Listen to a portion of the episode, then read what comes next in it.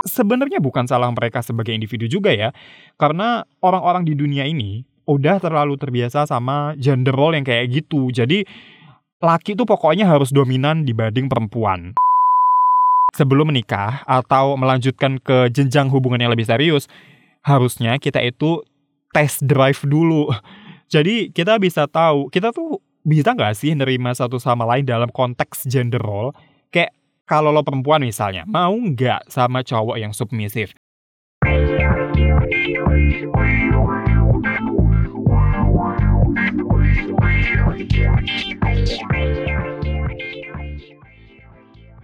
Halo, selamat datang dan selamat mendengarkan podcast Review SJW, sebuah podcast yang akan membahas isu sosial dan budaya, juga politik dan lingkungan yang ada dalam film, TV series, dan pop culture lainnya bersama gue, Budi Winawan. Berhubung gue udah lama banget gak bikin episode baru buat podcast ini, anggap aja ini season 2 ya. Lumayan lah, kemarin-kemarin kan gue tiap seminggu atau 2 minggu pasti update. Dan udah sampai dapet 16 episode tuh. Bisa lah dianggap satu season. Nah buat kalian yang baru pertama kali dengerin, nanti dengerin juga episode-episode di season 1 ya. Anyway, berhubung gue memulai season 2 ini di bulan Februari, gue pikir kayaknya bakalan asik nih kalau bahas cinta-cintaan. Dan di episode ini, gue gak akan bahas yang drama romantis, yang halu-halu banget gitu. Tapi mungkin lebih ke arah romantic comedy but not really. Pokoknya nanti di akhir episode, coba lo simpulkan sendiri aja ya. Serial yang gue bahas di episode perdana season 2 ini judulnya Bonding. Yang sama kayak podcast Review SJW, baru aja tayang season 2-nya. Awalnya gue tuh gak berminat sama sekali ya. Karena poster promo dan videonya, dan dari judulnya juga, itu tentang perempuan yang kerja sebagai master di skena BDSM. Gue juga gak menganggap BDSM itu tanda kutip salah, but it's just not appealing to me. Tapi karena gue juga bingung mau nonton apa lagi, terus Bonding muncul di homepage Netflix gue, jadi ya udah iseng lah gue tonton. Ternyata dari episode pertamanya gue udah bisa suka banget. Serial ini tokoh utamanya Tiff, yang kalau di kerjaannya nama panggilannya Mistress May. Cewek yang jadi master kayak Mistress May ini disebutnya Dominatrix. Nah suatu ketika dia mempekerjakan Peter, teman gaynya, yang ternyata juga adalah mantan pacarnya. Jadi si Peter ini dulu masih mengalami tanda kutip straight face gitulah. Fase dimana dia gay tapi masih takut untuk terbuka sama siapapun. Jadi dia mengencani perempuan layaknya anak-anak SMA seumurannya. Nah, cewek yang dia kencani itu ya si Tiffany ini. Salah satu hal menarik yang gue inget dari serial ini, itu ketika Tiff jelasin tentang kenapa banyak laki-laki cari dominatrix. Jadi katanya karena mereka adalah laki-laki yang lelah jadi dominan dalam hubungan. Sementara untuk minta switch role sama pasangannya, jadi laki-lakinya ini jadi pasif dan disuruh-suruh sama perempuannya gitu, mereka malu. Dibilang salah, sebenarnya bukan salah mereka sebagai individu juga ya. Karena orang-orang di dunia ini udah terlalu terbiasa sama gender role yang kayak gitu. Jadi laki tuh pokoknya harus dominan dibanding perempuan. Yang termasuk toxic masculinity by the way. Karena ternyata gak semua laki-laki sanggup untuk jadi dominan gitu. Inilah mengapa yang bikin gue setuju bahwa sebelum menikah atau melanjutkan ke jenjang hubungan yang lebih serius, harusnya kita itu test drive dulu. Jadi kita bisa tahu, kita tuh bisa gak sih nerima satu sama lain dalam konteks gender role? Kayak kalau lo perempuan misalnya, mau gak sama cowok yang submisif? Dan ini berlaku bukan cuma dalam konteks hubungan seks ya. Karena ada kliennya Mistress May yang requestnya not exactly sexual. Kayak misalnya ada yang suka dikelitikin pakai bulu ayam sampai kegelian banget, sampai cowok ini teriak mother gitu. Nah, si istrinya baru tahu cowoknya suka kayak gitu setelah mereka menikah dan istrinya ini gak suka. Akhirnya si istri inilah yang justru manggil Mistress May dan itu juga tetap bikin si istri jadi gak nyaman. Serba salah kan? Coba aja dia taunya dari awal sebelum nikah. Mungkin bisa minta putus atau ngobrol cari jalan tengahnya mau kayak gimana sebelum kemudian menikah.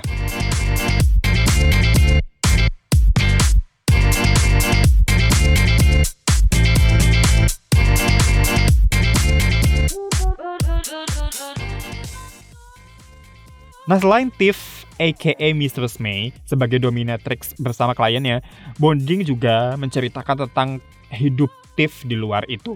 Ternyata dia lagi ngambil S2 psikologi dan jadi dominatrix untuk bayar kuliah.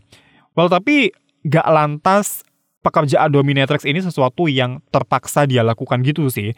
Emang dasarnya dia juga suka aja. Nah, di kelasnya itu ada seorang cowok yang naksir Tiff, Doc namanya. Kisah mereka itu anis banget. Doc terang-terangan, belak-belakan, tapi gak agresif. Well, setidaknya di mata gue ya. Dan pelan-pelan, Tiff berani terbuka sama Doc tentang pekerjaannya sebagai dominatrix. Proses Doc mencerna dan menerima itu juga bikin meleleh banget. Kayak dia tuh paham banget gitu, konsep pacaran itu bukan berarti tentang kepemilikan gitu-gitu. Proses Tiff bisa percaya sama Doc itu sweet banget. Peter atau Pete, si sahabatnya Tiff ini, itu juga kisahnya nggak kalah manisnya. Jadi dia ketemu sama Josh.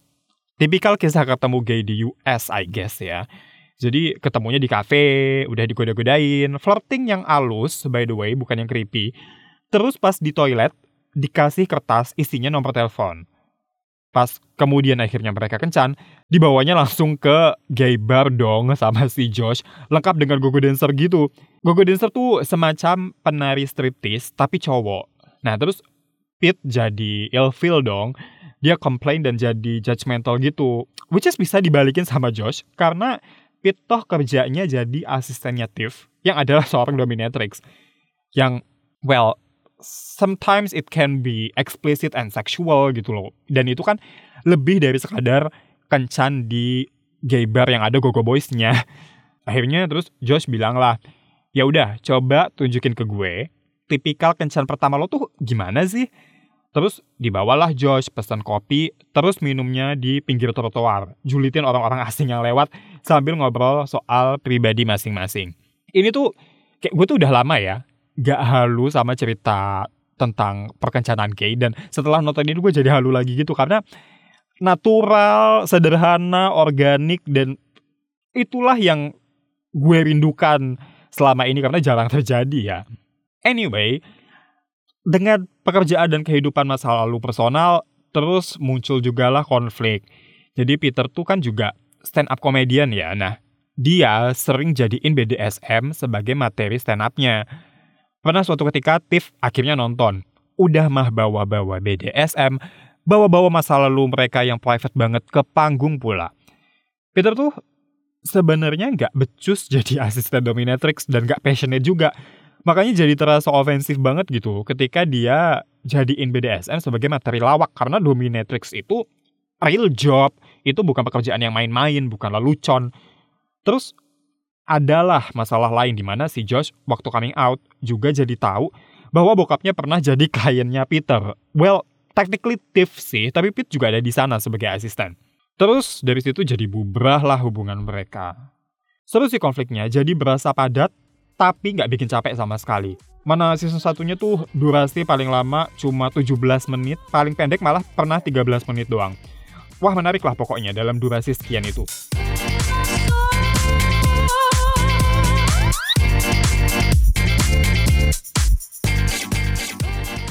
Bonding akhirnya bukan cuma bond dalam artian adegan mengikat di BDSM, tapi juga ikatan antar karakter yang cukup kompleks dan menarik.